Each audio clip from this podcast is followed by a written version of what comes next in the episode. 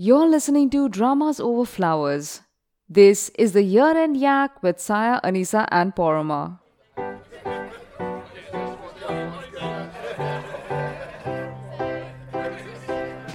Hi, I'm Paroma. A decade just ended, and this podcast completed 29 months on air. So, before we start this very special episode where we look back on the highs and lows of 2019, we want to thank our listeners. Many of you have been with us since the very beginning, but a lot of you have just found us in the last year. We're a small podcast, but we like to think of ourselves as living the actual fandom dream, fostering a community of people who love dramas and analysis as much as we do. So, thank you for sticking with us, for leaving reviews, for commenting on SoundCloud, on posts on Dramabeans, on YouTube, for writing emails to us that brighten our day, and for engaging with us on Twitter. You have kept this podcast alive. We hope 2020 kicks ass for all of you. Now, as always, if you want to keep helping us grow, please share our episodes, talk about the podcast to friends who love dramas, leave a review on iTunes or whichever podcast app you use. You can also check out our Patreon page at patreon.com slash dramasoverflowers and help keep our lights on starting with a dollar a month. Finally, you can tweet at us at dramasoverflow or email us at dramasoverflowers at gmail.com. Alright then, let's get this episode started.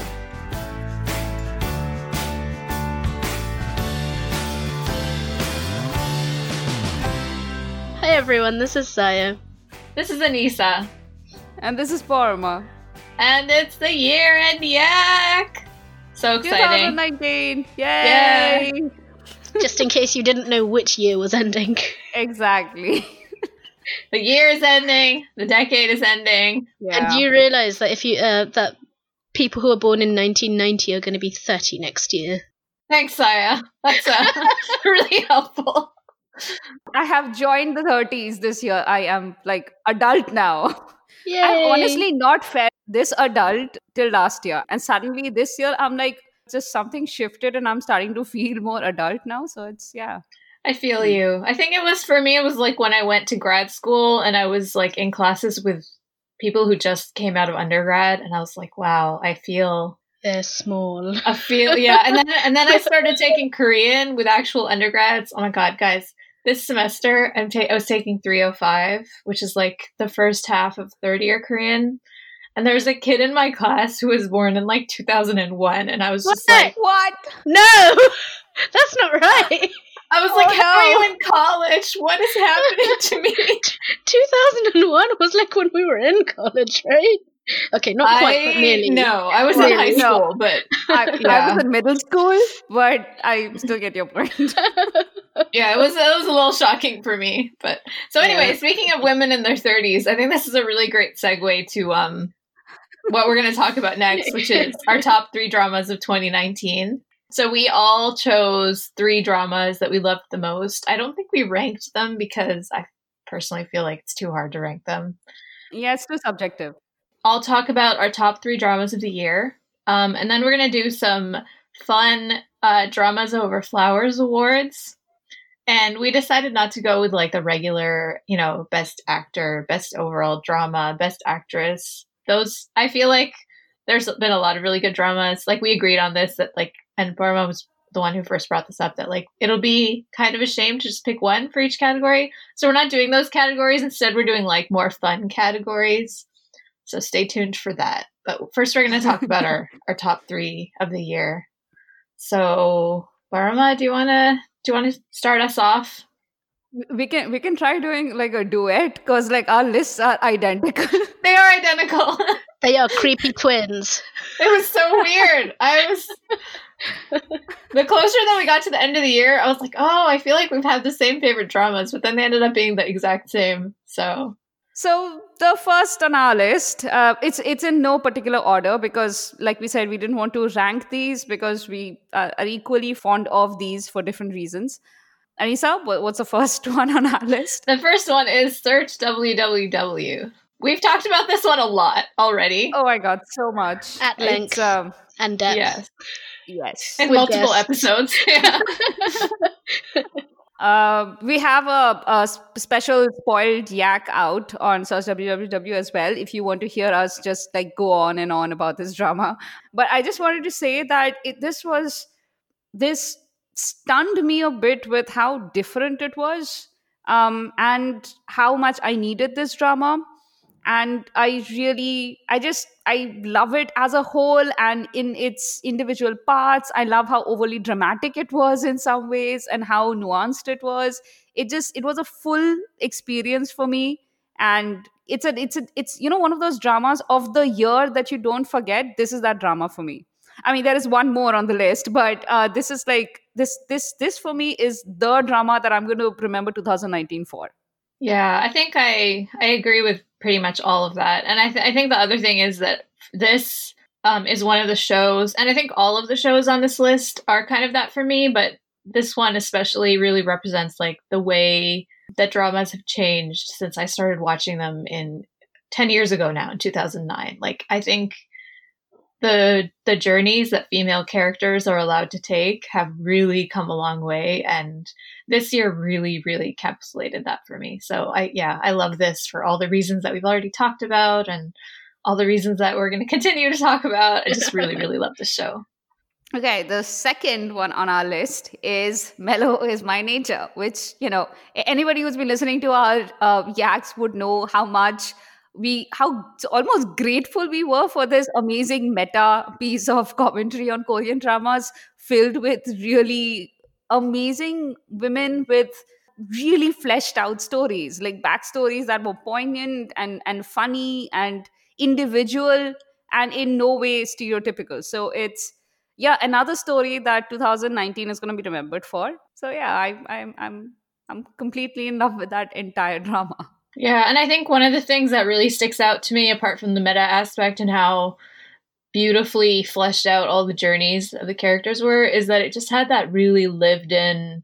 And I think Search also has this feeling, it just has this really lived in feeling of like people that you could imagine actually exist out there and you could know them and they're they're just so real, even like with all their warts and their flaws and their weaknesses, but you love them anyway. And like, I think that really is encapsulated, especially in the main romance, which I just loved to pieces. Um, yeah. It was very unusual. It was very funny. It was very, uh, I just loved it. It was heartwarming overall, but the level of dry humor on this drama was very very dry. I know but i loved it so i didn't care. It was great. it was amazing. But like random people on the street were like giving shade. It was just amazing. But honestly i also just feel like that's 2019 like everyone is on twitter making jokes. You know what i mean? Like everyone is mocking everything because we're all like in existential dread about the world. Yeah exactly. Trying to survive so, the yeah and and it was very relatable for me. I feel. Yeah, it's like introspection gone mad. Yeah. So yeah. Okay, the final one on our list. Can I do this one? one? That... yes, yes, absolutely. okay, so this is not my list; it's your list. But the reason it's not on my list is because it's on your list. So I'm like, you know, both of you have it. That means I can put something else on my list. So your number three is rookie historian Goo Hae-ryung, um, yeah. which is me cheating, basically. I love this drama to bits. It was so good. Ah, man, it was amazing. Again, it was it one was... of those revolutionary ones. I think that's probably what all of these three have in common. Your three have in common is that they have these revolutionary women. Like it, they shouldn't be revolutionary, but it's revolutionary to see them on the screen like that. Like it validates their permission to exist. Like you are allowed to exist like this. Yeah, and it's nice to see that it's storytelling from the perspective of a woman but you, the the voice is that of a woman. The it, this, this isn't how men imagine women think. That that's not what any of these stories are. So shin se-kyung was so I, I have seen her before in in other dramas, but she's kind of like blended into the story. She didn't stand out, but she was so mesmerizing here as the protagonist. It's so clear that she is the protagonist driving the story forward, and she is actively acting. It's her actions that are driving uh, many of the plots forward, and it just I couldn't. And also, I know that. Uh, the prince uh, he didn't get universal love but i kind of thought he was the perfect foil for uh, Shin Se-kyung's character. Like what really like this was the drama where I was watching it and I was like like a light bulb went off and it's like this is a hero's journey given to the heroine. And so Yeah. when you when you realize that it's flipped it all then you're like well the prince is actually the princess that's He's the He's classic Rapunzel, right yeah Wow. exactly She's the princess in the tower, and yeah she's that's the exactly what he's hero. and he's like you know sitting at home uh like you know waiting Dreaming for about their married life. the- yeah, it- yeah, and waiting for his heroine to come. And when you realize that that the inversion is like it's deliberate and it's meant to be like that, then your expectations of what kind of character he's meant to be like totally flip as well. And it's like it's nice to actually see a male character like that. Agreed. Good drama. And now, Right. And now, I know. does that mean I get to take your first one? yes, oh, really? I was just joking. Okay. okay. The first one on Saya's list is My Strange Hero, which, uh, much like Ricky, Rookie Historian, um, this was just like barely didn't make the cut. I loved it a lot. So I'm glad that you have it on your list. I actually knew you would have it on your list, which made me feel like I could leave it off. So, I almost didn't, and then I was like. I should no, like I was trying to choose between this and rookie. It's like you don't, you cannot make me cut this from the list. Everything else may go, but this will not. yeah. So what did you love about it? Everything. That was the short Okay. answer. The long I answer. guess you're was done then. Everything. Do you know? I think my my favorite thing, um, and it wasn't just this drama. I think after this there were one or two as well. Is just having that dim male hero. Uh, I, I just love the dim hero. Like he's dumb and he owns it, and i mean not dumb dumb, but you know what I mean.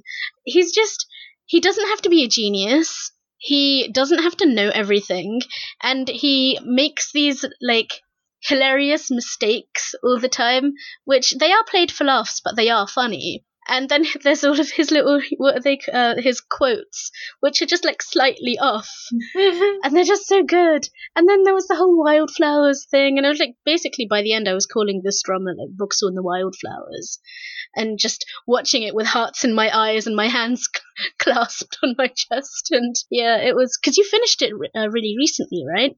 Yeah, so I watched the first half when it was airing, and then I just got really busy with school, and, and then I I got to like the end of the year, and I was like, oh no, I have to finish this before the year ends. So I just like watched the whole second half pretty much in one or two sittings, and it was it was so like I loved his individual story, but uh, the whole journey that the the students took together, and that you know the teacher took, and like the villain, even the villain's Mm, journey, yeah. played by Kwak Dong-yeon. His whole arc was really interesting, and like the three of them, and the you know the history and the trauma, and it was just so well done. Everything about it was They really all well got done. to be heroes of their own story as well, which I thought the drama handled really well. Like it didn't detract from anyone else's story. Um, yeah. they just they all had their their time. And then Yeah, like my favorite bit, one of my favorite bits is um right at the very end because I really wanted to talk about this at the time, but none of neither of you had watched it. Um, you know when he graduates and he like throws himself into his mum's arms and he goes, "Oh, ma!" I just love that part so Yeah. much. Oh my yeah. It's like you just you gotta love a kid who loves his mum. That really that always that's a uh, a, a heart stealer for me. Yeah, their family dynamic was also great. It was really funny and really heartwarming. I- I know it's gonna be a bit controversial, uh, Saya, but I, I I told you at the time, right? Like I really liked Yoo Seung-ho so much in this drama. I I had not felt this way about him during I'm not a robot. yeah, and I didn't quite get your fascination with him back then, but I kind of do after after my Strange Hero. I mean, I'm he glad to saved the hear it. entire drama for me. I do think this is his best performance of his career. I do think it's the best thing he's done. I think he should just do comedy for the rest of his life. Stop He's hurting Yoo Seung-ho. he's so funny. But you know, he's never had a chance to be funny until now, so it's like maybe he just really needs to do this for the rest of his life. Yeah, because care. they've just had him doing like like crying and being Yeah. in melodrama since he was like four. so it's just yeah. And come I on, feel for the poor can kid. cry. Yeah, exactly. can cry, but not everyone has that kind of comedic timing and delivery. Exactly. And it's just, yeah, so good. I guess we should move on. Yes, yes, we'll have to. Unfortunately. so my, ne- uh, my next two, I'm just I'm going to talk about them together because I feel like they occupy the same wheelhouse, um, and it's going to come as no surprise to anyone who's been listening to us because I think I've said for both of them that they are my my top dramas of the year. So Watcher and Beautiful World, one of them being you know kind of dark thriller, the other one being like a what's it a suspensey melodrama, but both of them really kind of emotional and they leave you gasping and they're like intense and dense and like a magnum opus of like writing and intricacy and yeah just everything about them. I've talked about both of them and written about watcher at great length so i probably don't need to say much more but they were really hands down two of the best dramas of the year for me I'm definitely have Watcher on my list, especially because I love Kim Hyun-joo, and from what you've Oh, said, like it so sounds like a really it. good performance from her. Yeah. I mean, everyone is so good in this and yeah just her character is we'll talk about that later Yes. so honorable mentions. Um, Paroma, do you want to go first for honorable mentions? Um, yeah, I have two. I uh, so romance is a bonus book. Like in the beginning of the year, when I watched that, I was pretty much convinced that that was going to be one of my top three. Um, I did not expect uh, Search, Melo, or Rookie, um, but those happened. a good year um, the only thing I, I want to say about romance is that whether it was a setting in the in the book in, in the world of publishing and how much love the drama gave books in general writing the craft of it how hard it is how difficult it is to get published the the dilemmas of the publishing world all of that or the romance which i found really solid even though it was not sizzling. We have had this conversation before. Um all of those things really worked for me and uh, yeah it's it's like again another uh, drama that i'm going to remember for a long time. I'm going to go back and rewatch it after a year and i'm going to enjoy it just as much. So that's my honorable mention. Um, and another drama that we haven't we don't have on any of the other lists uh, uh, any of the other categories that we're doing this year. So i just want to mention it uh, right now is moment at 18 um, which is i think like a underappreciated gem this year it was a teen school based drama. There was like um, a bit of a sort of a class war between the students and it was also you know parents uh, adjusting to letting their kids do what is best like decide what's best for themselves. Like those familiar uh, you know uh, story tropes that you see in high school dramas but done with subtlety and really good dialogue and excellent chemistry between the cast. So yeah it was a really good uh, school based drama and if you guys like those then i definitely recommend it from 2019 i didn't get around to it Yeah. but i me wanted neither. to I watched so few dramas this year, it's embarrassing. But um i watched so many it's embarrassing Speaking of which, do you want to do your honorable mention? Saya? um t- you can go next if you like Okay, I actually have two. I I I forgot to put the second one on here. Um, but my first one is. Uh, well, I saw that Paroma did too, so I was like, I can do it too as well. um, so my first one is my fellow citizens, just because like there's no way that it was going on any of my like top three or or anything. Like it wasn't. It's one of those where like maybe qualitatively it's not a perfect drama, but the enjoyable experience that I had watching it was so I just really, really enjoyed everything about it. Like the journey of the hero, his the romance between the two of them was really great. The the villain was amazing. Like the music was I just I just really, really enjoyed the performances and the themes. Um, it was just a really satisfying show for me.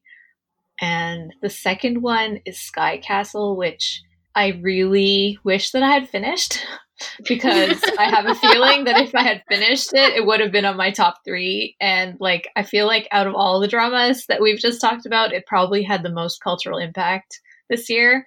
Um, and so I think it would be remiss of me to just ignore that, even though I didn't finish it. Probably because me and my mom, my sister were watching it together, and like we've all had very schedules that have not been matching up very well for the last few months. But I wanted to give that a shout out because it was amazing in every way. at least as much as I watched of it. I like how when we were talking about how we were going to do this, we were like, oh no, not top fives. Let's just do top threes. And in the end, we will come with five. One way or another, it's five. What you gonna do? Oh, well. So my uh, honorable mention is Hotel Del Luna, which I watched very off schedule. I just I watched it quite recently. Like we haven't even had a Mm. yak since I've watched it, so I haven't been able to talk about it. But like I watched this drama at like 1.2 to 1.4 speed, sometimes even more. So like if you were watching it at normal speed, I'm pretty sure I would have been really annoyed with it. But because I was able to sort of just keep going, it had lots of those. Like it was very bloated. Every episode was like an hour and a half, uh, like a minimum hour and fifteen minutes, Oh my goodness! and they just kept getting longer. Um, and if I w- did not like, if I could not have sped it up, I probably would have just been like, like I would have gone crazy. But um, because I was able to watch it at a decent speed, for some reason the drama just stayed with me. Like you know, after it finished, I just carried on thinking about it, and I carried on having feelings about it, and yeah, it just it stayed with me, and and that's why it's it's the last one on my list. I, I, I would have probably included that on my list if you hadn't already had it out there. It definitely deserves a special mention. Mm. But here's the thing I know it felt bloated, but I think that was kind of because you were watching them all together, but spread over weeks. The length actually didn't feel like much to me. Like, why I was watching it while it was airing and waiting for the next episodes and going through each of the episodes. Like, I, I was, I was like spreading it over the entire week. Um, it, it was kind of fun. I liked it. I liked the magical elements, the push and pull between um, IU and uh, Yeo Jin-goo. Um, I initially didn't enjoy Yeo Jin-goo uh, so much, and then by episode four, I was like, "Oh my god, this boy he has grown arrived. I still remember that text. It's one of the best texts of the year. Same.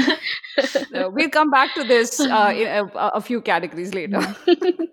um, the other thing I wanted to say about uh, this is, I think maybe like um, t- uh, just in response to what you said, um, I've been a really impatient watcher this year because I'm like, you know, my time is limited, and I just hmm. want to know what happens. and I do like lingering on moments, but I, I felt like this one took a really long time on its moments. Like it need it could have been half as long. You didn't need to stare at the tree for five minutes. You could have done it for one.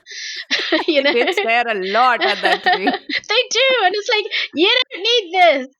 Yeah, I felt this way about Goblin. Like it was it was amazing, but every episode could have been 30% shorter Right. just from like people not staring into the distance with like moony eyes, you know, for like just Or reducing that, a replaying few that one scene where the, uh, where you have uh, Kim Go-eun skipping on the what's it called?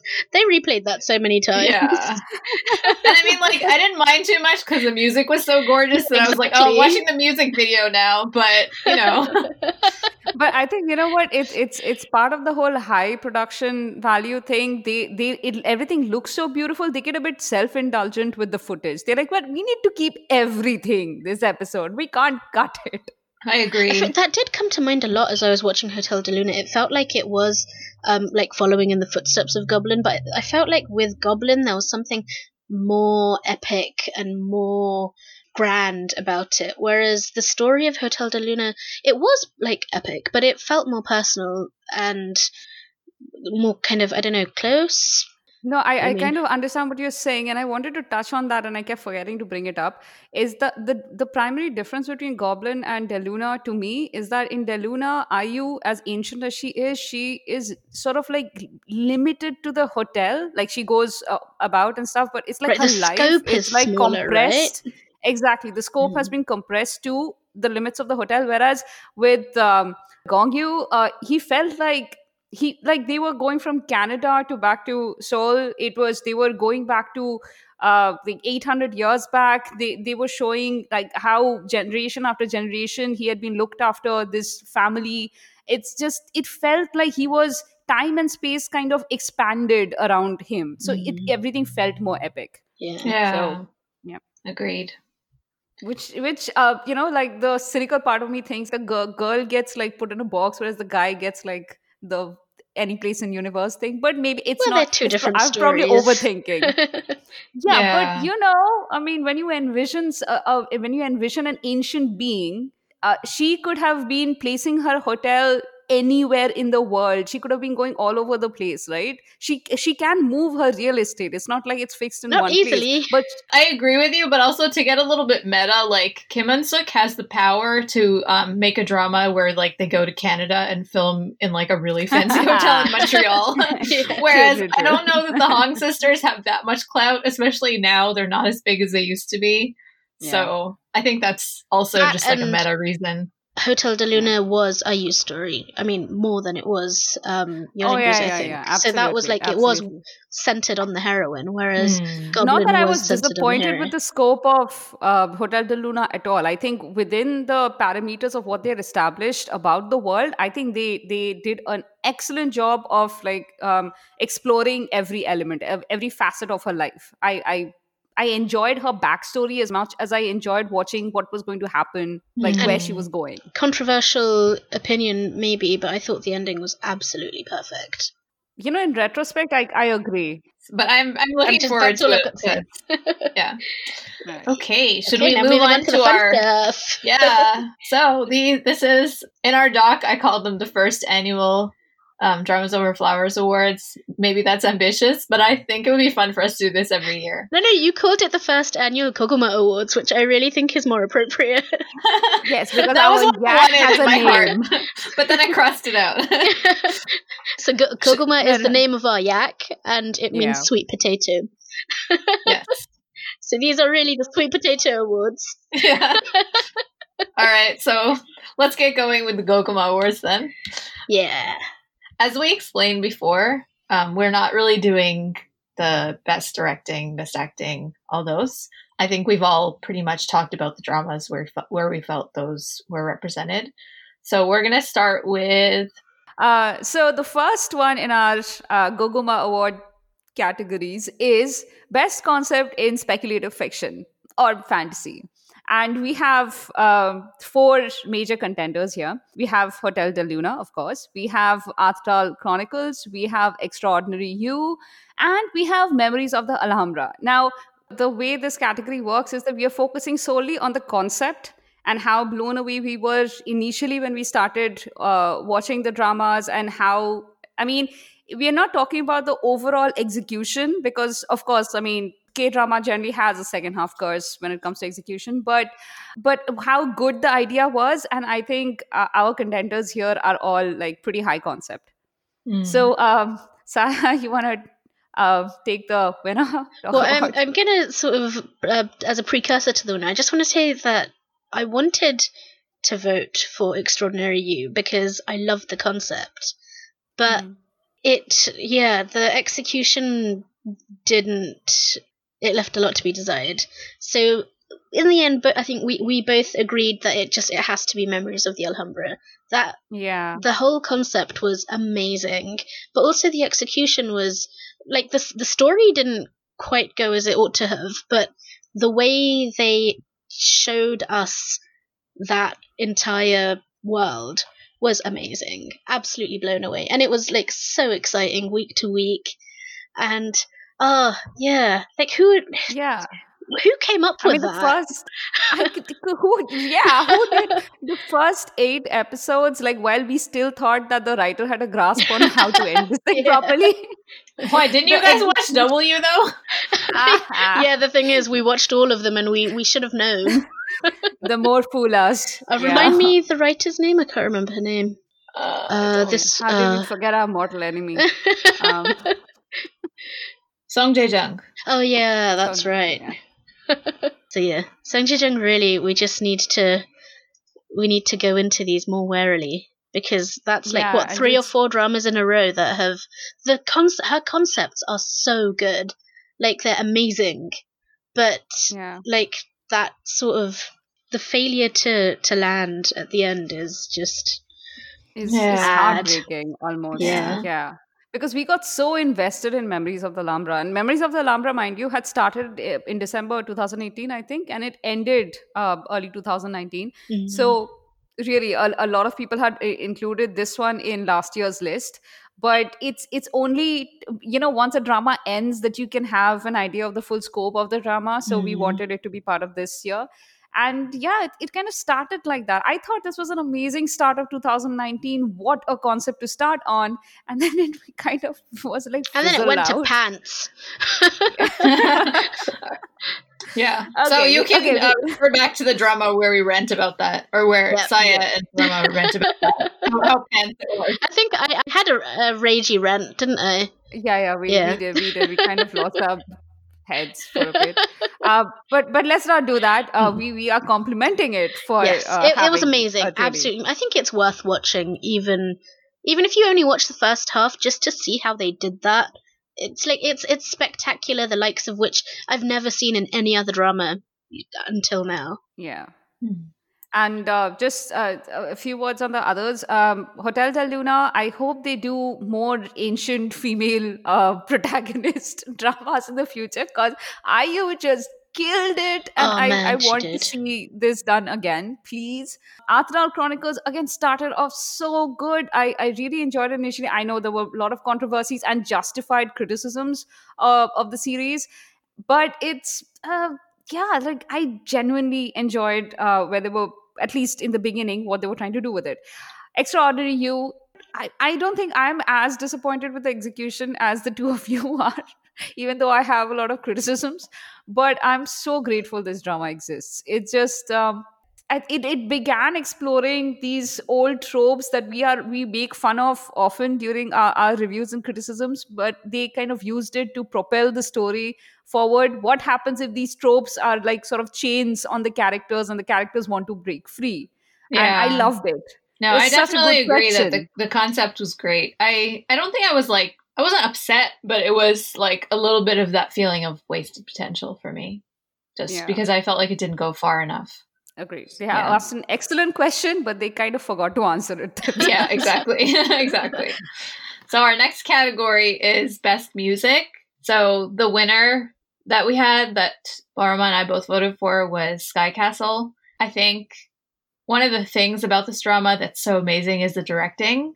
And so the way the music worked with that, when you would get to, you know, like every episode kind of had this like arc within the larger story and you would get to the you would start getting to like the end of the episode and you would always go into this like very intense unbelievable cliffhanger where you're just like yelling at the screen and then the music would come in and just like that song that would play at the end i don't know what it's called but it's like an amazing song it's one of my favorite songs of the decade honestly um, and just like the way the score worked throughout like it's just it was perfectly done in my opinion we'll we'll link it below yes we'll link to the, the song um, and Saya's vote for this was Watcher, which neither of us has seen. So I want. But everything you, you said about Sky it. Castle applies okay. to Watcher, and like the the it's like the atmosphere that the music created just was. It all worked so well together, and like the what three or four songs from the OST, and they're just I love all of them, and they all make me feel feelings every time I go back to them, and yeah, good ones. Yeah. I know. I just wanted to have like I just wanted to mention my fellow citizens because um there's one song in that soundtrack and it plays Is it during no. Not that one. Although like the other songs were really funny and they work so well. But there's this one song um but it, it plays during this like climactic moment for his character for Tishuan's character where he like has to make a big decision um and he's he's on the phone with um the assemblyman the former assemblyman and they have this like really intense conversation and that song just plays and it's just so emotional and it's so good and it's so yeah anyway i just love that this. song. Yeah. Um, our next category is the best comedy and our contenders were um, my fellow citizens uh, Sky Castle, which uh, I think is uh, Anisa's entry, right? Because she had yes. she appended that with a weirdly.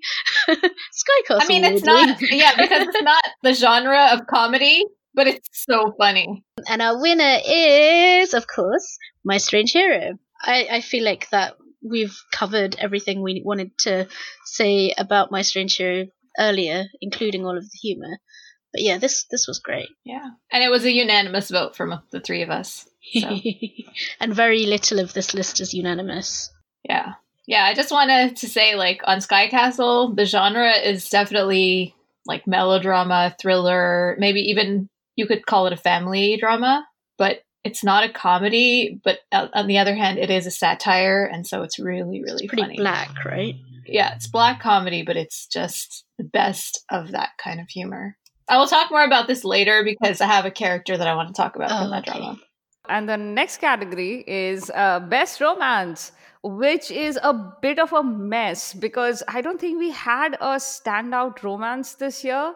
Uh, we did agree on one finally, but uh, we had several contenders. So, of course, Melo is my nature. Um, we had Romance is a bonus book. It, this is a late entry. I was like a bit conflicted about it, but her private life.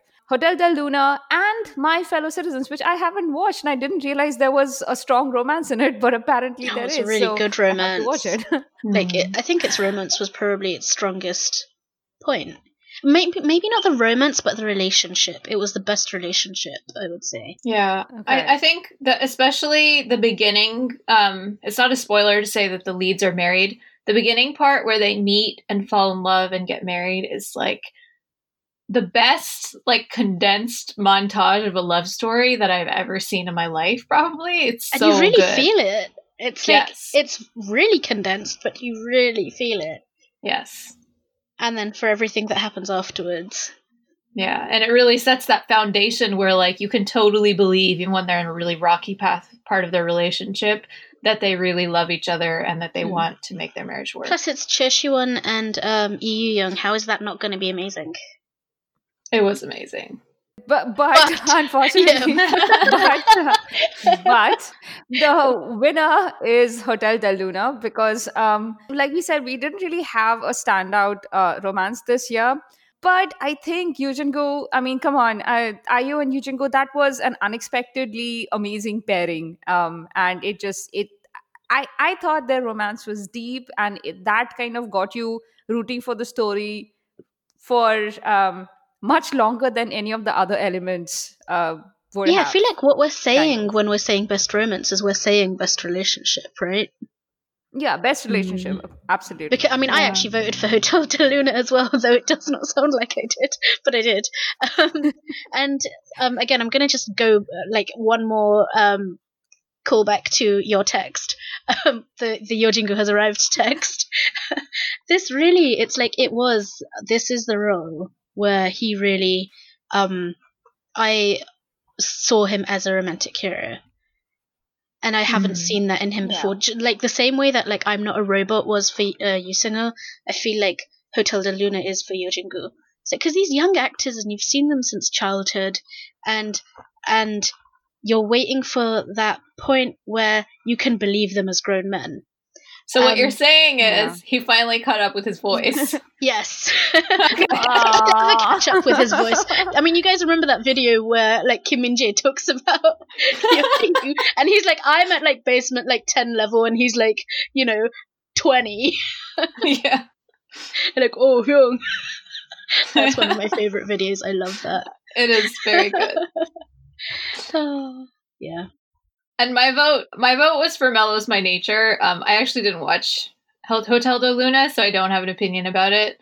Um but I just really loved the equality and the quirkiness and the sort of like the interesting way that they became colleagues and then friends and then they fell in love with each other in a really organic and natural way but they never lost that sort of um the way they like just poked at each other. And so they continued to poke at each other but then it was like with love instead of being like who is this weirdo that i've ended up working with kind of thing. But it just felt like such a real relationship and i loved it all the way through. I kind of split my vote, but um, unofficially because I know you guys weren't like you were disillusioned by the end of her private life, but her private life for me was just like I finished that drama and I was like, this is why I'm ruined for real life because of because right? of this. Oh my god. because of damn Kim Jae-wook and like why are you like this and like it's it was just such a mature relationship and it was so like yeah ruined thanks I agree. Drama Land. I agree. I, I, which is why I had to put it back on the list because it's just. I mean, I think I, I think Look, for me, I don't think the ending was as bad as it was for Anisa, but it, it did disappoint me for some things, but mostly because they were uh, just they what what they just it was unnecessary uh the some of the strings they were pulling in the end but the relationship itself from the inception to you know them getting together and then carrying on Mm. together I just I really liked how openly they communicated, how well they understood each other, but also just Ryan Goldman. He's such a hard act to follow. Such a- I can't. He, he Yeah. empathetic. He was open to being corrected. He was he was willing to question his own prejudices. I He's am, like the modern I'm sorry, man, but- right? Like in capitals. he- he's he's a, a, a, a female fantasy. Yeah, we, yeah, what we It's wish just- I the mean, modern man would be, but Yeah. is not. Th- this is why we're ruined. We do it to ourselves. Exactly. Oh my god, yeah. Yeah, absolutely. So yeah, I love the relationship and uh, I guess I guess it would be a lie to say there are no standout couples. For me, these two are the standout couple. Um I think Yeah. that also had this additional like crackling layer of like these two. We were so excited to see them. We were so excited to see um, Kim Jae Wook finally in a rom com as a romantic lead. Like there was a lot, and a lot of the, especially in the beginning, it was such a fulfillment of all of those expectations, and it went even beyond the expectations. and I think part of the reason that I'm like so angry is because I had I was so happy in the beginning. so I think it's a little unfair maybe, but that's just how I feel. yeah. Yeah, I think the more you love something at the beginning and when it lets you down at the end, then you like you hate it more. Exactly. yeah. Mm. And as a, a last shout out, uh, Romance is a bonus book. It was a lovely relationship, not just the main pairing, but the other relationships in this show. There was this older uh, couple who were getting separated in the background, and I really enjoyed their relationship. It's just that entire book is about relationships. Oh, sorry, Drama. drama did this is about. I did. That entire drama is about relationships, and I just love it. It's like the warmest, sweetest thing. Yes. So Agreed. The next one is um best character. And like we could just not we could not come to an agreement on this one, so maybe we should all just say ours. we were just like, let's keep them all. I couldn't even agree with Yeah. myself. Yeah, we we we've clearly failed at voting, as you can see from the last two categories. Uh, democracy doesn't work with too small a sample size. yeah. So, uh, on my list is, uh, well, of course, it's Hae-ryung. I mean, come on, from Rookie Historian. It's, I, I don't know what to say about Goo Hae-ryung. She is, she is magnificent as the, the hero of her own odyssey, so to speak. Um, and her as a scholar learning the ethics of scholarly behavior, but like also balancing it with her own morals her discovering that she likes someone and being very bold and forward uh, about those feelings just being frank not even forward frank about those feelings and just having that being uh, shown in a very positive way by the show just everything about her her voice okay Sh- Shin Se-kyung i never realized but when she, whenever she did her monologues i would just listen I, I would be mesmerized. Her voice is amazing for monologues. I'm just yeah, she's she was the best character who gave the best monologues. Just a perfect sageuk tone. yeah. Um And she doesn't die in this one. Yay. So that was Finally, great. yeah. I I was gutted by the last no, she was don't tell me I haven't watched This it yet. Oh, oh, oh, Oh my God, so did you just- sorry. no. Um, I'm not mentioning it. I didn't say the name. she is yeah, it's there's multiple ones, so I you know which one it is. Oh. You can't possibly. Okay. okay, so my favorite character, although I really love Hae-ryung as well, um, is Seung-hye, who's played by Yoon Se-ah in Sky Castle. She's the mom of the twins, um, with like the really terrible lawyer husband who is like a dictator and he forces his sons to study like crazy. Oh, they also have a daughter, but she comes into the story later. But anyway, like her character is such a perfect encapsulation of like a woman who is kind of trapped in this marriage that is not like the her husband is not a good person but she is like so committed to her family. She's so committed to her kids. But then like she is so like on the surface, she's like the most refined, polite, like you know, elegant, kind of soft spoken, but then like the way that she throws shade in the most like subtle, hilarious, and like she just like ends the argument right there and like no one can say anything. Like she's her facial expressions are the best. Like this woman's facial expressions are genius on a genius level. So that she was definitely my favorite character of that drama my favorite character of the year. I love her so much. Like i love her as an actress but i think this is the best thing i've ever seen her in. Hey guys, I made a late entry because uh, I don't know what what I was thinking. Ida is obviously like one of my favorites. Um, so I don't I yeah, I was surprised. I was like why isn't she in your list? And then yeah, I don't know. I, I felt like we've talked about her so much already that I wanted to. Yeah, but not not not on this list. Not nowhere nowhere here. That's true.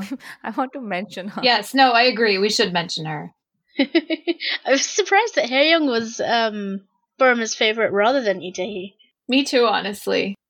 I think it's mostly because Hae-ryung was like more fleshed out. Lee Da-hee was adorable and amazing and a standout, but like she was less fleshed out. Like we didn't know all dimensions of her life the way we did um Hae-ryung. That's true. And she was more of a secondary character. So we mm. didn't I mean we got a good portion of her, especially once her romantic storyline started with Lee Jae-wook. But yeah. um I think for me as a character, I loved her, but what really stood out for me was her performance. Like Lee Da-hee's performance is what really mm. made the character shine the most for me. I yeah. think another actress wouldn't have made that character as lovable and as just sparkly and adorable and like everything that she was. And so like if we had done best supporting actress, I would have I feel like she would have won that hands down. And you know what really what really uh, struck me about her that I love? She's so solid as a friend. Like she's the one I would want as a backup in any situation and I know she would support me unquestioned because that's who she is. Like once she gives you your loyalty, it's her loyalty that is like for life. Yeah. So, you know, um yeah, I that's just my god, you don't see that enough in female characters and I just yeah, loved her. 100%. Sai, are you ready to do yours? I'm ready. So go for I, it. I was rather torn because there were so many good characters this year, but it came down to two, and I choose them both. so um, on on the one hand, um, in Watcher, Kim Hyun Joo as Han Tae-ju, she was amazing. It was like the whole drama was really, really like blew me away. But her as a character, that's one I'm going to remember for like the next 10 years. She was just so. She was so broken, and you could tell that she didn't believe she deserved anything good.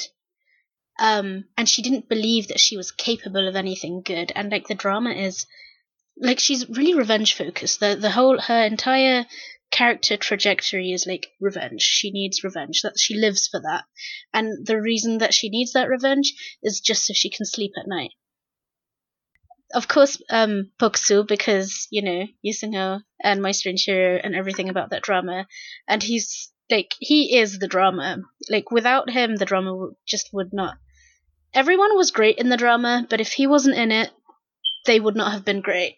And oh, both of my characters are revenge characters. That's fun. So also my, my second one, which the one I split my vote with, is a Han Tae-ju from Watcher.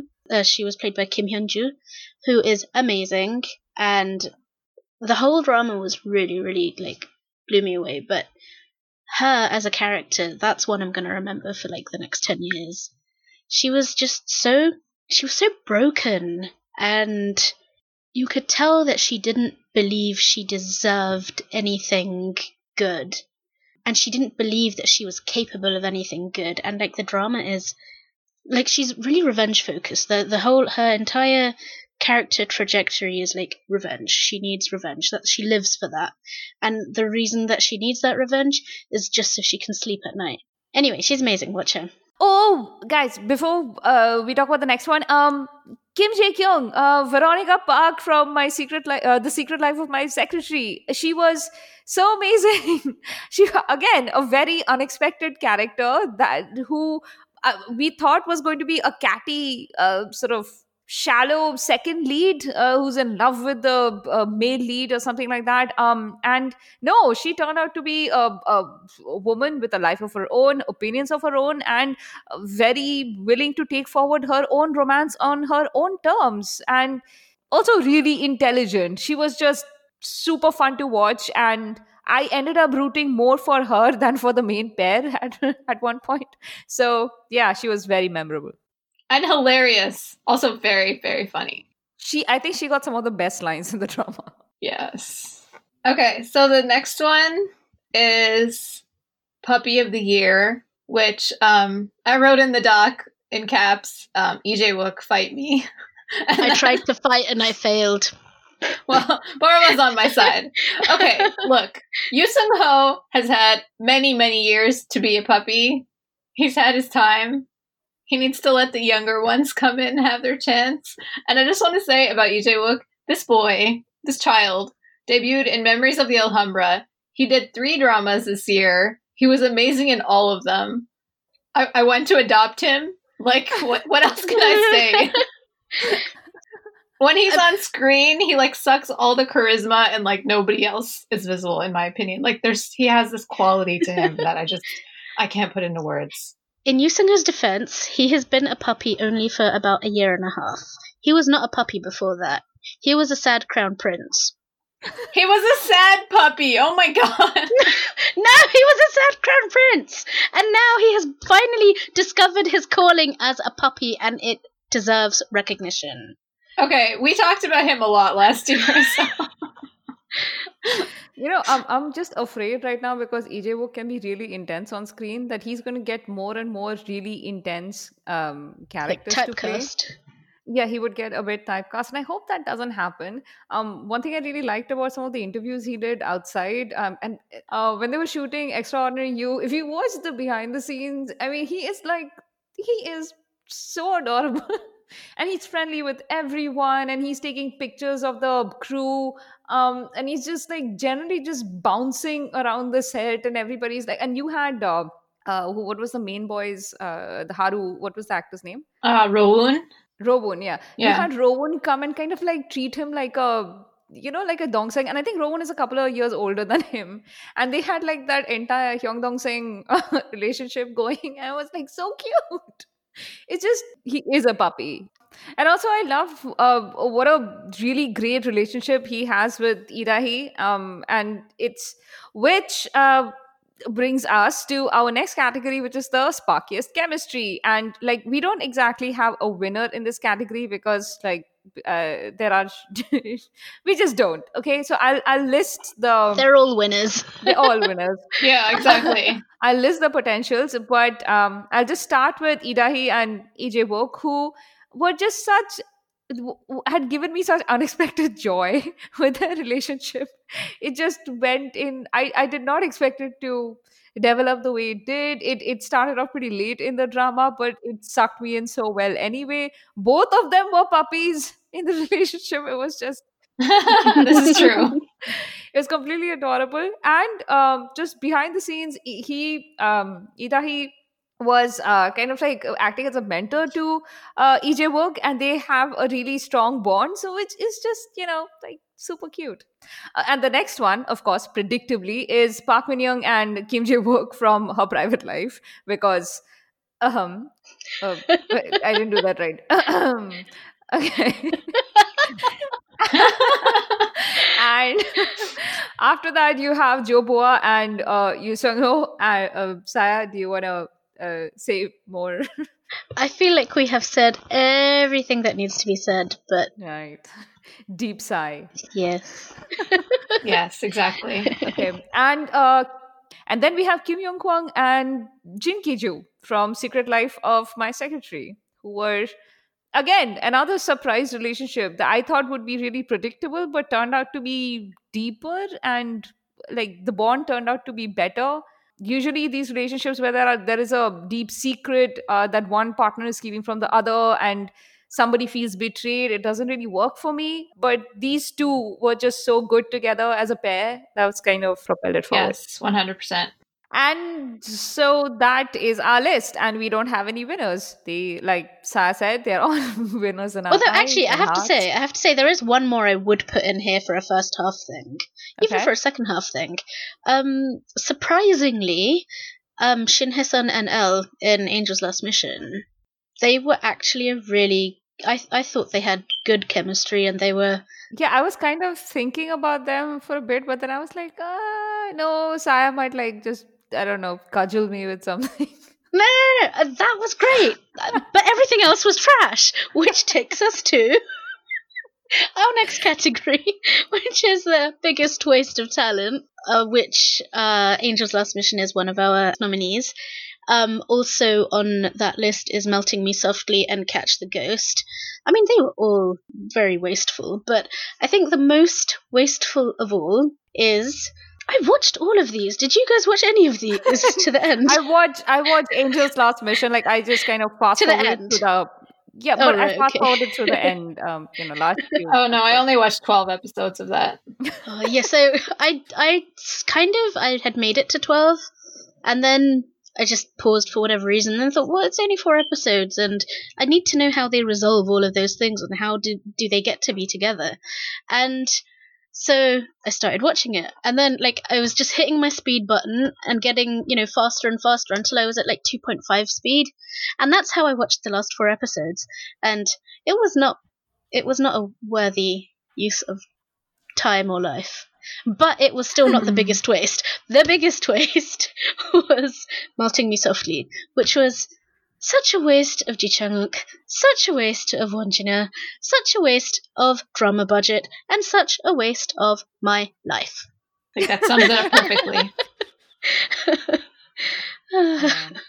Did you want to mention the last one? Uh, well, Catch the Ghost on? actually it was more of a most disappointing first half, and then it kind of made a bit of a save in the second half, Oh, which takes us to most disappointing second half. So the one that won this category is actually one that I didn't watch, but um, I I heard enough from you guys that I like 100%. I'm fine with this vote, which is Memories of the Alhambra. because it's that thing where the more you love it, the more you are let down by it being bad. mm, yeah. Because it was so Yes. good, and then It- it was so bad. Agreed. Agreed. Yeah, and I, this is the same reason that I put her private life on this list because I loved it so much in the first half. And the second half, the ending just made me so angry. Ugh, I feel you, but I'm glad I didn't feel that way because otherwise I would have hated that drama the way I hated Pretty Nuna. Yeah, same here. I mean, Memories of the Alhambra is just kind of scarred me in the way it kind of derailed, but uh, so much potential. Ugh. and and it's sort of it kept it good until like at least like it got to 12 episodes and then you're like okay now what Yeah. and then it sort of Mm. tied itself into a knot it couldn't undo and I Park mean- Shin-hye was furniture oh, I, yeah, such a waste of her. such a waste It just i mean you could have is cast it is. anybody you could have cast nobody it would have been the same but it did make me stop hating Hyunbin so that's like well done show which takes us to my favorite category. I, I sneaked this one in as um as we had already put together the list and i was just reading through it. And then i thought we need one we need this one. Um um so the next category is for what was rubbish all the way through. And because this drama has not been on any other lists and it really needs to be. So rubbish all the way through. Abyss.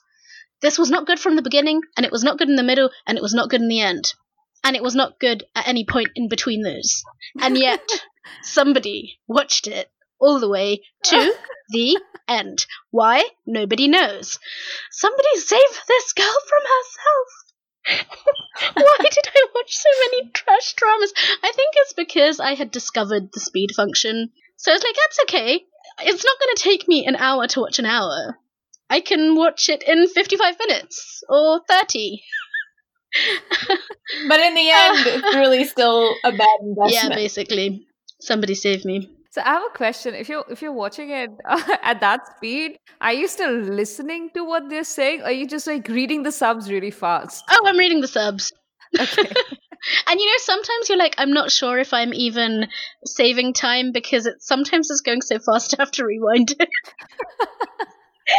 I mean, I, I think the fastest that I've watched something is at 1.25, and at that speed, you can still watch and listen, but the music just sounds a little Yeah, off. you actually Yeah. But can otherwise, it seems normal. even up to sort of 2.0 speed. You're still you can you can make it out. I am listening. I actually can't watch if I can't hear it because I need to know what they're actually saying. So Yeah. it doesn't. It's actually pretty comprehensible even at 2.5. It's not enjoyable, but it is comprehensible. Did you guys know that Netflix was bringing that, like the fast forward viewing? I have heard about and like directors Yeah. are mad about it. They're like, "You're messing with our art." People will watch more shows. You want them to watch more shows or not? so give them. A, this is actually why I. I well, maybe we shouldn't talk about this, but but like YouTube, you can speed stuff up. But like on Yeah. Viki or you know Mhm. Netflix, you can't do that, and that actually I, I find that really annoying. Which But I also understand why, as the creator of something, you would want people to watch it in the speed that you created. Sure, but when- you know, like I get when that. you get to the point where it's in the consumer's hand, it's not really up to the creator anymore. You know, it's like saying, you know, should I read a book in one sitting or should I skim it or should I read a chapter a day? Like that's up to me. Let me watch it how it works for me. True. But I get it, I get it. But it's just everyone has different needs. We can't always follow It's the true. creator's vision. Otherwise, I would have had to spend 16 hours on Melting Me Softly. or you could just not watch it. yeah, but you know, sometimes But I also, just want to know what happens in the end. Okay, sorry, carry on. No, I mean, I've uh, my mom likes to listen to podcasts like sped up, and I've like banned her from listening to our podcast sped up. Yeah, So, because I if you speed me up, I'm not sure if I'd be Exactly. comprehensible anymore. Yeah. Because I listen. No, like it's funny because if like listening to your voice sped up is like a, it's an experience. I, I that- listen to our podcasts, you know, at times, and when I hear myself, I'm like, "Did you speed me up?" Because I don't know why I sound. You So, I asked me that like- once. You asked me, "Or what do you I think my I've asked section you up?" several times because it's like I'm on speed. Like, what is this? She, she's going at like you know 2.5 speed. Nobody speaks that fast, but except apparently I do. I don't know how. You're doing it now. Yeah, it's interesting to me. It's interesting to me that you don't perceive yourself as speaking that fast. yeah. Yeah, basically. You and Paroma sound really sort of um what was it, eloquent and elegant, and there's me like I'm blah blah blah blah blah blah. blah. like, I don't know what I'm saying. Nobody knows what I'm saying. None of it matters. Like, what? Slow down. Yeah. Okay. Okay, the next category. This this one's a good one. So this is the villain we love to hate, and the winner is. We didn't actually have any other contenders for this either. I think she just. Park Hoo-jae from um, uh, My Fellow Citizens, played by Kim Min Jung, just won this one hands down. She was great. She was like, Yeah. she was she even a villain? I enjoyed her from the beginning, and I loved her from the beginning. She was like a villain who really tried to be bad, and then she just. I mean, I don't know. I Was she successful? yes, she is a villain. Like she she sends is a people like villain. Beat up and kill multiple people. So But I don't think. She doesn't. She tries to, and then they end up like I don't know, just sort of going on holiday or something. She tries very hard to be bad, but there's like she's not as bad as she thinks she is. That performance is just so tasty. It It's really so is. That's delicious, perfect yeah. word. Yeah. Okay, so the next one is most terrifying villain, and our contenders are Ye Soo-jung from Search WWW. This is the uh, mother-in-law, the artistic mother-in-law who was who kind of like reminded me of a shark at times, and she was just so evil, but also so perceptive, and it just she gave me chills, and I loved her. And then there is uh, Jong Ok from Graceful Family. She was the head of their family, sort of like security system called Top, who was almost at par with the CEO of the family's company.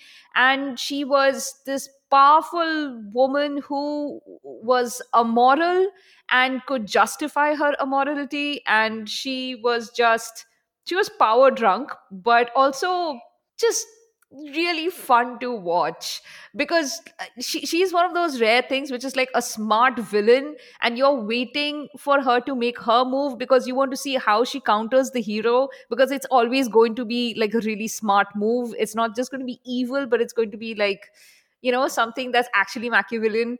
So yeah she was she was fun to watch too. Uh, the next one Sai, you want to take that uh, so my contributions to this list are two. Uh, Secret Boutique, I think, is probably the one that fits in more with like the graceful family thing. But and this was the chairwoman, the evil chairwoman who was doing everything, and she was played by uh, Jang Mi, and she she was just plain evil. She wasn't like there wasn't anything good about her or likable. She just was evil, and she had ugly hair. And I think I'm most offended by her ugly, ugly hair. Because every time, like, she was on the screen, that was the thing that was the most offensive about her. like, this blunt kind of bob, but really ugly blunt one. And I feel like they did that on purpose. like, she looked on the outside exactly how she was on the inside, which is soulless. The other the other villain that I'm afraid of right now, like I'm really scared, is I'm watching Tale of Nokdu again, very off schedule, and I'm like a third of the way through it, so I don't know how it goes, but he's just been revealed as Oh wait, if you get this is kind of spoily too. Anyway, he's the second lead, and he he's like sweet and wonderful for the uh, the first third, and and then he reveals his evil, and he's super evil. Oh, it's scary. Like I'm watching this one with my sister, and she's watched these episodes already. So I'm just sitting there, like pulling her, crying, saying, "Whoa, look what he did! He killed everybody!" and we're just sitting there, both of us crying together, but like not cry, crying, but going, "Whoa." what? I thought he was having a bromance with the hero. Um. Has YouTube led me to believe something different? Well, this is what well, it's like. It's such a big betrayal because he's meant like he's he's presented to you as this sweet, wonderful, dedicated second lead who has been in love with the heroine uh, Kim Kim Seon since her childhood. It's a spoiler and revenge for the Shin Se-kyung one earlier that painted you. um, she's not watching this, right? yes, she just told me I she might. Uh, this, is this, yeah, yeah. Anyway. Okay, okay, we're moving on. And because I mean, he's actually on a lot of villain lists. So if you don't already know that, then you will have mm. in the next week or so. okay, so our next from terrifying to yes. And, and, this is definitely not a twist because it's squishiest and most heartwarming and we have a so we had a few different ones that were um, contenders. We had Secret Life of My Secretary and Rookie Historian because they were very heartwarming. But like unanimously, we all picked My Strange Hero for all of the reasons that we've already listed. I don't think we need to go over them again. It was very squishy. It was very happy. It made our hearts. and it was very heartwarming. Become, yes, it made our hearts grow multiple sizes. We loved it. And it made yeah. our faces split with grinning. Yeah. mostly Yusung though. uh, from that, we go to our next weird category, which is Fish Ex Machina. What does this even mean? I don't understand this. I came up with this title. yeah, yeah. This this is a, a, category Anisa came up with just so that she could give a special honorary mention to uh, the fish in uh, Secret Life of My Secretary, who kind of saves the day by dying. I think. What? The thing is, if you watch the show, you will get this, and if you didn't, it's completely nonsensical. But it was such an enjoyable. Everything about this moment and the fan fandom reaction to it was just so enjoyable yeah. for me that no, no. I had to mention this I as a, one of our moments in 2019. I heard there was a cat in uh, Kill It, like a cat. Was it an cat I Don't, I don't know. I don't know. There was fish CPR. No, in Secretary it, was fish CPR. But in, in Kill It, there was something weird. I think it was oh, a cat. Okay. Wasn't there also a fish in uh, Graceful Family? Uh, yeah, I'm, I was going to mention that. Wow, you actually had two nominees for this category. No, it's not a nominee at all. Uh, even though it doesn't quite fit this category, there is another uh, fish from uh, a drama this year that I think needs mentioning, which is Picasso from Graceful Family. Another fish who died and gave us a very dramatic moment. so, um, What's in the water in Dramaland? Ah, right. it's fishy. It's very fishy. okay, we need to stop making these jokes. Yeah. Otherwise, all our listeners will stop listening.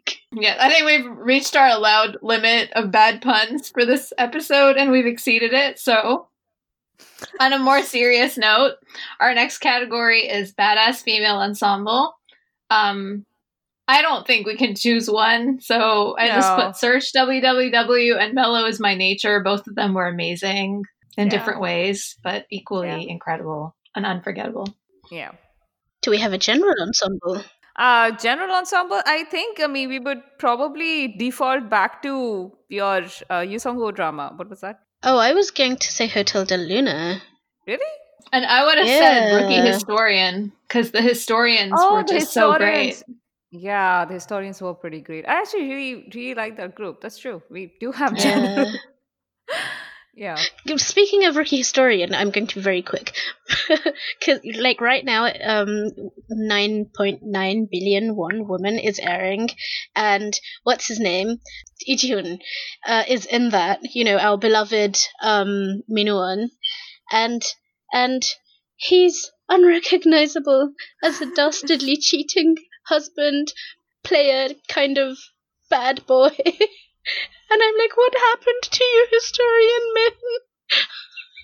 I feel very sad when I see that. But he's a great character. Anyway, moving on.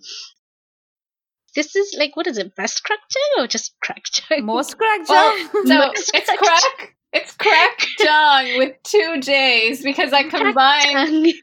Crack Jung that is a com- as a portmanteau of crack and makjang, but then like it's also then including Oh, I get you. That's It's a also good the one. so it's including the word Jung. with two J's. Yeah, So it's like a triple, a three-way portmanteau. That's really good. it is. Thank you. Charata. Um, that kind of completely went over my head. I'm so sorry.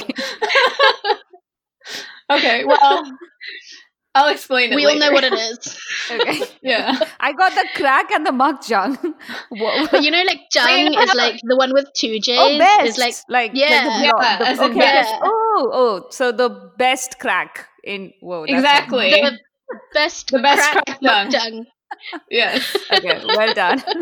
Okay. All Now we have translated our category so that we all understand, because I didn't understand it fully either.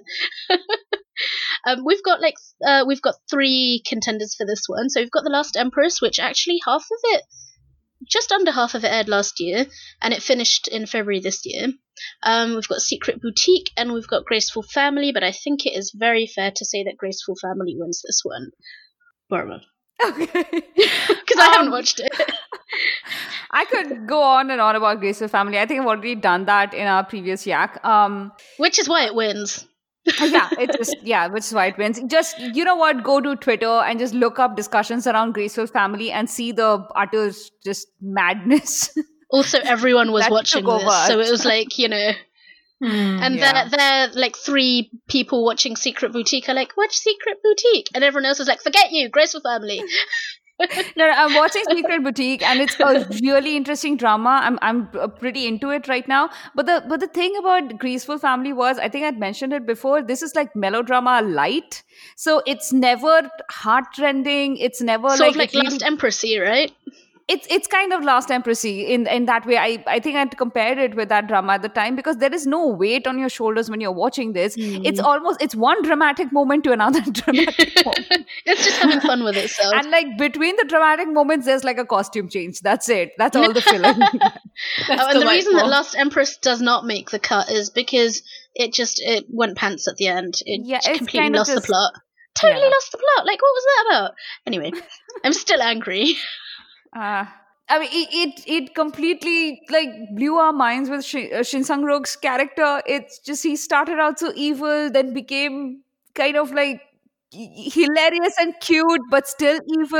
In the middle, Chejin just disappeared. Like Yeah, this was meant to be about Chejin It was not Yeah. about him at all. Because It was like Shin the villain was was, so good. I I figure Yeah, but it was still just it ju- was no. was I'm, I'm weird. I'm It still was angry just with this drama. completely weird. It completely derailed. It was utter pants, and that was that. that was that. Yeah. Okay. Yeah. Um. So Anyway. now we hop on to the next one. I kind of want to have a category named pants now. Maybe we should. Um, by pants, I mean English pants, not uh, your American pants. English I pants know. are your actual undies, your brown and yellow Y fronts. That's how pantsy they are. You guys call them Okay. Y fronts, right? No, Or we do you not. Have, you you don't have Y fronts. Okay. We call we call them briefs in the U.S. Okay, I thought I thought you guys were talking about like a boyfriend, like a, like a human boyfriend. I mean, what the hell, guys? Y fronts. It's a type of ma- male underwear which is really That's a um, totally British. unappealing. Yeah, Just- they just call like them briefs Google. here. But you know, briefs are like a single piece. Y fronts, like they have a Y on the front. They they're just I actually thought- they're also inexplicable to me because and I'm not a man, so I, I don't know how these things work. But but, but they're they're weird. I'm, I'm sorry. I'm sorry for bringing this up. Can we move on? I did not want to know so much about briefs. I never did. okay, uh, But so look, I made you a nice segue. to wardrobe we want to steal. Okay, this is this would this would never be my category because It's a it's a fantasy of an outfit that you would enjoy rather than something that you would actually wear in real life. okay, so, okay, the first the first contender, yeah, I I kind of agree. I would I would have really liked to be able to wear her clothes.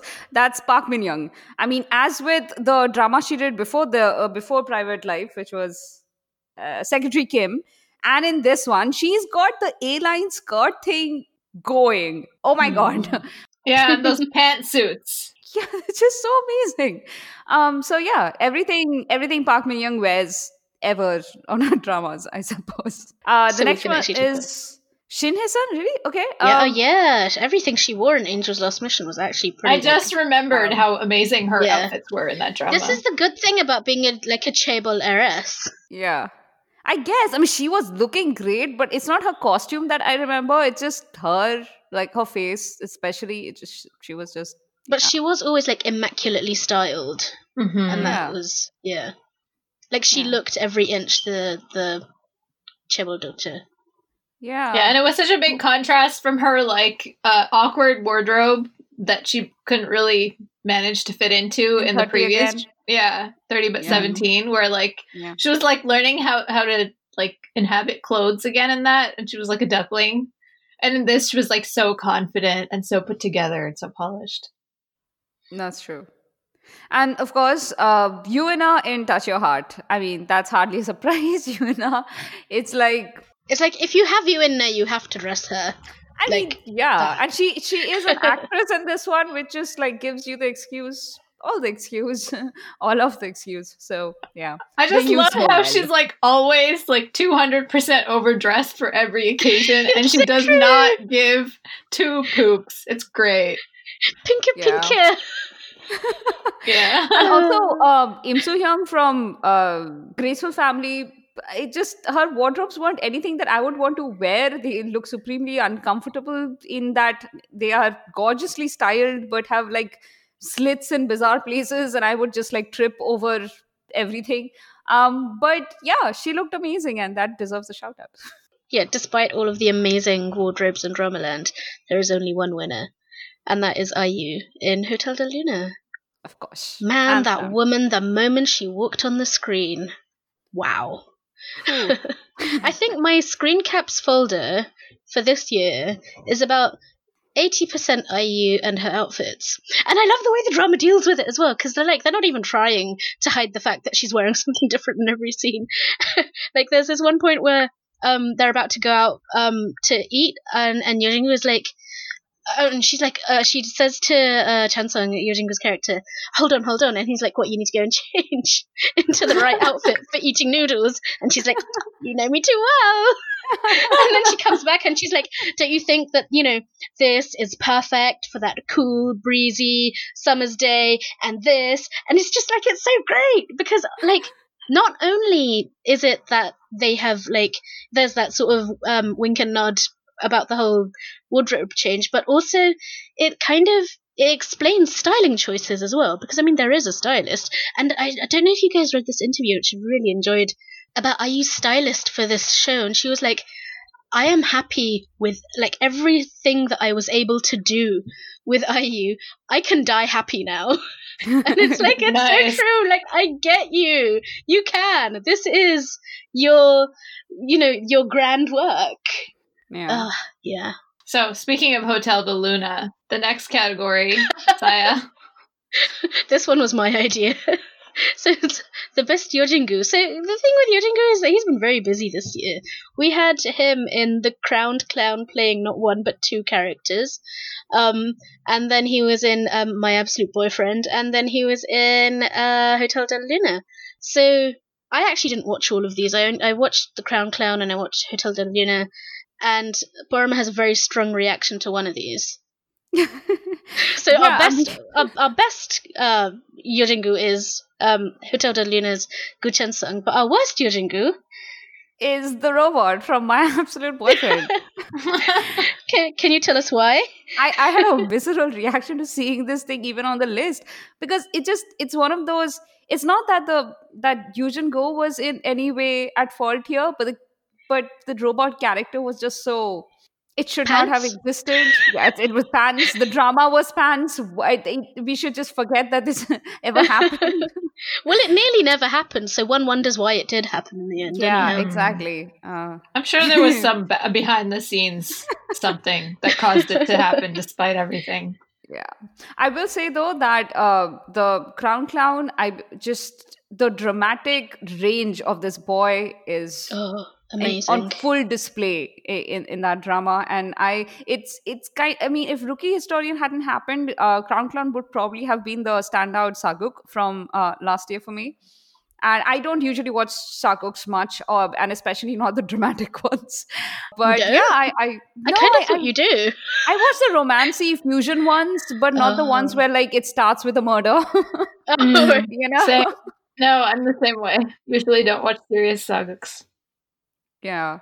So, but yeah, I had to watch Crown Clown. I mean, I, I started watching it because of Yeo Jin-goo, and then I just couldn't stop because Yeo Jin-goo. So, Times two. yeah, times two.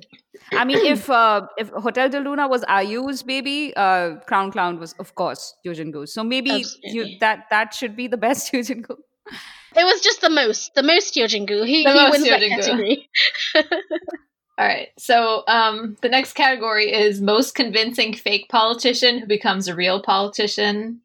So um, we had. How is this New- even a category? I know. And like when I first came up with it, I was thinking of three dramas, and those were The Lies Within, um, The Great Show, and My Fellow Citizens. But then I realized later, Saya told me that in The Great Show, he doesn't really. He is a real politician, he, but he's well, a he's a politician in Greece, so maybe you know it count. It counts. Okay. But anyway, I feel I feel like it was enough for a category. Hold on, hold on, hold on, hold on. I, I I give you another contender, which is of course sixty days. Come on. Oh, although I, Oh. I actually didn't get past the opening episodes, and then I Yeah, suppose we can also say the clown because you know. Yeah, but like if we just consider modern day politicians, then uh, yeah, it was because 60 days, of course, you have like this bureaucrat who's suddenly uh, thrust into uh, political life and he has to either sink or swim and the nation with him. So Um, Wow. Did you finish the show? from- I just I went halfway through it, but I do know how it Oh. ended because I Okay, don't and tell me though, because I am planning to watch it. Which- Okay. Okay, so clearly this was a category that we needed this year for 2019. So, um, strangely, it was a trope, and for us, I think we were pretty unanimous on um, there's only one winner. on Yang Jungkook for Mel- My Fellow Citizens, who's played by Choi Siwon. He was delightful as a con artist. He was even more delightful when he developed a conscience and became a real politician. He was funny. He was charming. He made me cry. What else is there to say? I don't know. Saya, do you have something to add? I, I have I feel things, but I, I may have run out of words. Yeah, this was definitely a very emotional pick for me as well. I just his journey as as like a character was one of my favorite character journeys of the year. Yeah, and the way that people were won over by him without like unwillingly won over. That was just it really says so much. And because like you know this is uh, our times now you always you watch dramas you know in the context of, of the world the real world around you. And the political world around us right now is very sort of disillusioning and dismaying and all other words beginning with dis that don't end well. So you really like it it means something else when you see someone like this. Yeah.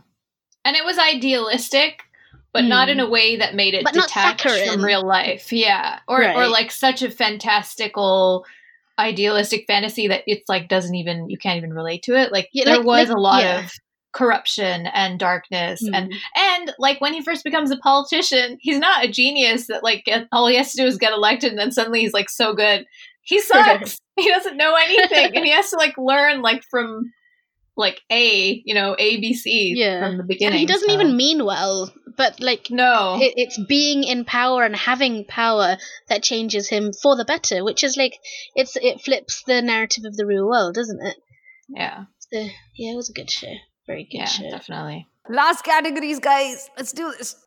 oh we are leaving k-drama land yes we are yes, we are. Okay. Uh, so best non-Korean slash Chinese drama that I finished this year. can, can i just read this t- uh, the actual category so people know how funny it is? So this category is called best non-korean slash chinese drama Paroma finished. Like this is like you finished it yeah, because usually I just start these dramas and then I'm like, Yeah. I'm watching it and I'm halfway through and I'm like, I don't, I don't want to finish it. you're the, anymore. the you're the only one qualified for this category Also, created that, that that is that is true. This is my category and mine alone. Hey, you guys were you guys had the chance to create your own categories and you made general ones. Who told you to include me? No, but I love it. I think it's great. It's perfect. This is your wheelhouse. Only Okay, you can do this. I must have finished half a dozen last year, but I don't think uh, any of those quite. Uh, okay, anyway, the winner of this category is Unrequited Love, uh, which is this Chinese drama about unrequited love. It does an amazing job of showing you the perspective of the person who has this one-sided quiet crush on another person kind of like the suffering the longing and um, also you know self-esteem issues that might keep you silent and all of that stuff. And then later on it also goes on to uh, show you the other side like the perspective of the object of your affection. And what i really liked was usually these kind of stories uh, it, it's usually the other way around like it's gender flipped. It's usually the boy uh, pining away for the girl and uh, like you know it's, Hmm. i don't know usually the, the way it's shown is is, is toxic a bit. Uh, this is how you do non-toxic pining. It, it was a really good watch and it's not just the main pair but the other characters were great as well. I just think like amongst chinese dramas and i know they produce historical dramas by the dozen every year this one um amongst all you know contemporary fare this one really stood out.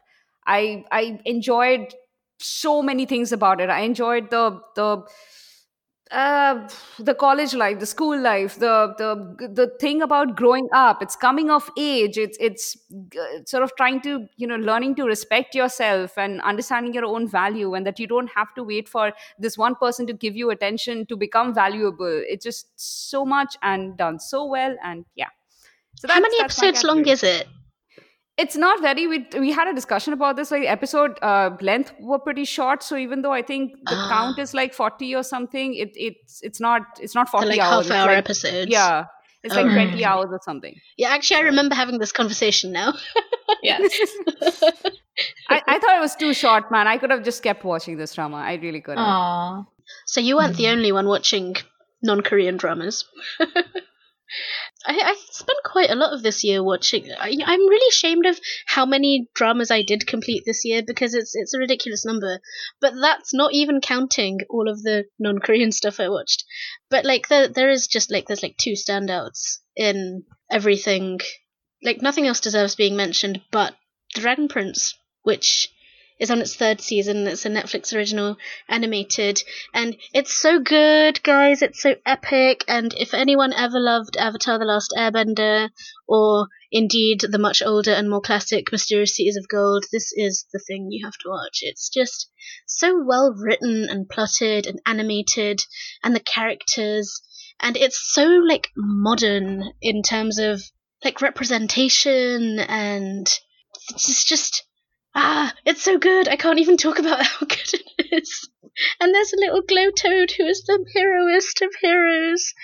And Do you have to watch The Last. Airbender to No, to no, not watch at all. this? They're it the completely different stories. Oh, okay. They're, they're the same creator, but Oh, okay. completely, completely different story. I see.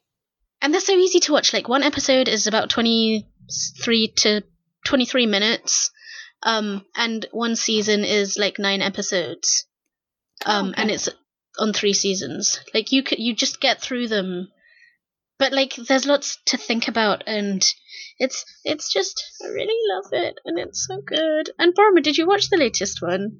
I haven't watched it, man. I just watched Oh, season one. I'm still saving season two. treat. Oh, really?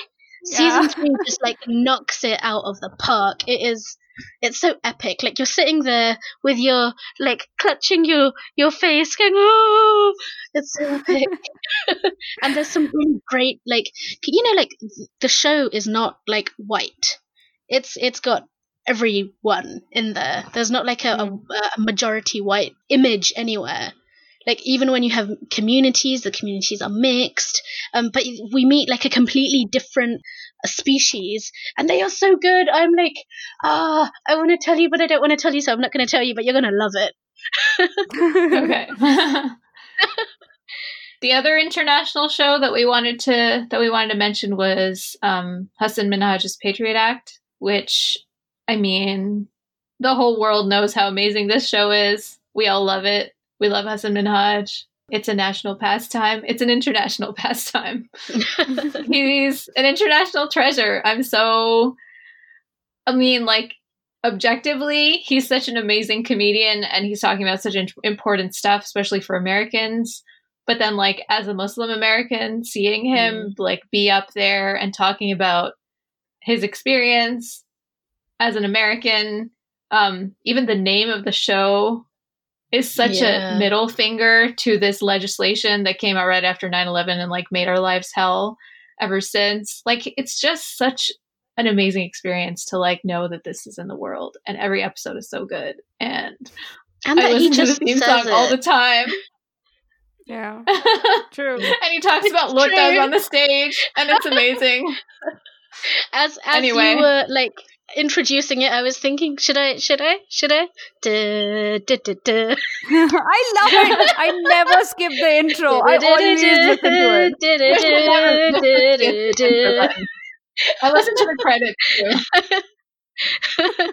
I mean, Yeah. not. I mean, you're you as an American, but also like those of us outside America, whether we're you know Muslim or brown or just like one of those things or neither of those things, it, like you know the comedians are the truth tellers of our, our times, and the fact that he can just like he will say the things you want someone to say but you can't Mm. say, Mhm. and he just says them, and you're like, thank you, God Yeah. and Hassan Minhaj. Like, yeah, Yeah. man. I, I completely agree. I mean, I'm I'm not Muslim. I'm not American. Um, he, he talks a lot about his Indian heritage through his parents and how the Indian community in general treats him. But it's, I it, it for me, he is this international figure. Completely. I mean, I'm not. It's not that he's brown. That's why I identify with him. It's it's just that he is. I I, I never thought he was like a great comedian, but as a person who speaks to power and a person who who just I um there was an interview a while back before he started Patriot Act that he did where he was explaining our concept and that was the first time it struck me that he's really good at explaining things. So when he started Patriot Act I watched his first episode, I'm like, finally you're doing the thing that you were born for. And he's such a Mhm. natural storyteller as well. Like his He is. storytelling skill is like it would rival the uncles. Except I he's love how actually good that- at it. He doesn't just force it on people. oh, like I'm I like because my dad is such a great storyteller as well. It's like it's one of those things that you can just appreciate. Like I'm not, I'm not in any way a storyteller. I'm just like yeah, and then um I can't remember what happened. So to see someone who actually has that raw, pure talent, which in a different time would have him like you know at the center of a circle where everyone's sort of raptly listening to him with a bonfire in the middle, that kind of thing. It's Yeah. just, it's, you know, it's uh, like the skill is amazing to see. Yeah. Great. So, what else were you guys watching? So there's, there's, um, one more thing that I, I feel like we cannot leave the year without mentioning, and I think we've mentioned at various times in various yaks, um, about Jay Kim, who has a channel on YouTube, and he does these, um, videos. Initially, he, like, he's a mu- uh, musician, right? And then he started doing videos about Muslims and Islam in Korea. And so this year we actually we followed him on his journey of learning more about Islam and meeting Muslims and and that like came to this like like I, I can't even heart bursting climax. yeah. Like he started out, you know, having be thinking like, oh, Muslims are kind of weird. Why do they do those weird things? And then he started like going to traveling to like Malaysia and stuff. And then he came back home to Korea and he started interviewing like women who wore hijab and Muslims who didn't wear hijab, but just like Muslims in general. And then he like decided to fast all of Ramadan just to see if he could do it. And then like he went and he finished. He like did the whole thing. I was like, wow, you Yeah. wow and then he you know like we just saw him and then he started to like really at a certain point start to take it Like really you could seriously see that like change in him and it was just like you're just watching it and crying because it was just so pure. it was really yeah. um an amazing experience to just watch somebody's spiritual Yeah. journey especially considering how open and honest and sincere he was and how like he just kind of invited people into his spiritual journey in a really beautiful way i definitely cried multiple times watching his stuff Yeah. It was a long journey of sweetness in a year that's been really dark in a lot of ways. So I think we needed to see that. And we're mm-hmm. grateful for him, to him for sharing it with us. I feel like I need to say something profound, but I, it's not coming to me. so, guys, everybody listening, thank you so much for listening to us for, for however long you've been listening to us. Thank you for being part of our lives. This conversation that is often just it, we try to stick to uh, this list of things, but it often gets derailed randomly. And um, I'm not sure why this conversation is interesting to anybody but us, but apparently it is. Maybe Um, it's not, and we shouldn't tempt fate by asking them. yeah actually why, why am i even saying this uh, thank you guys for listening to us uh, for ending this year with us and hopefully uh, we'll be able to bring you interesting episodes for many many many months maybe I like how we're not committing to years. There's, there's a couple of yaks left in us. there, there are there are still yeah i mean it's been it's been a hard year but it's it's because you guys are with us and because these two are with me that we can keep doing this month after month and uh, yeah it just guys I feel very emotional. Hey are you really crying? Ultima. No, I just feel squishy.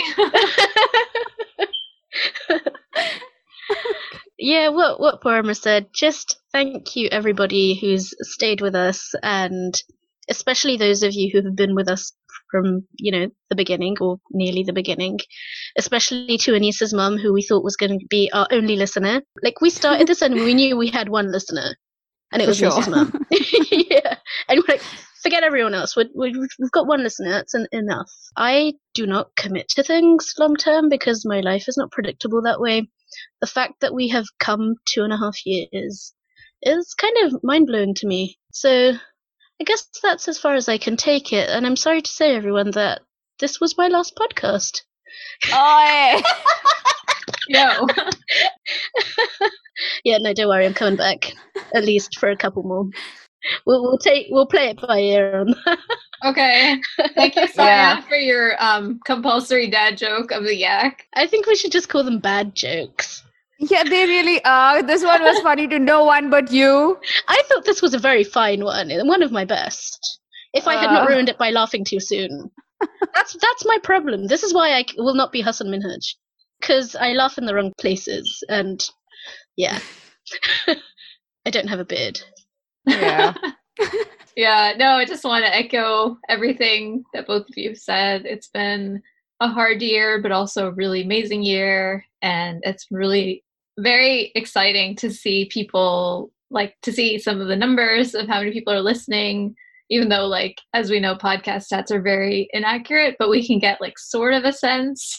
We love getting your emails and your comments and interacting with you on Twitter. And it's just like really, really upgraded the fandom experience that was already pretty great. So I think the K drama fandom is one of the best fandoms out there, and it's really an honor to to have been on this journey with all of you listeners. Yeah.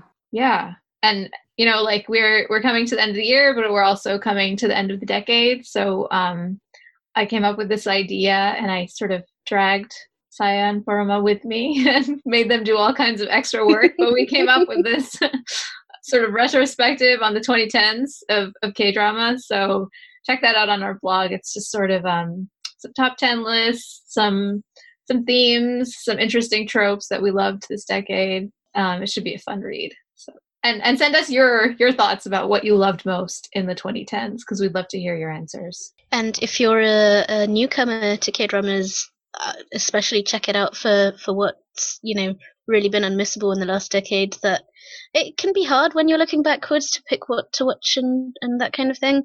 But I think we've got a pretty good list, and it's it's comprehensive. I think um, it's highly highly subjective, but we're we're confident, kind of maybe. and and Yes. for veterans who who've really been in the game for oh, who knows how long, forever or half of forever or whatever.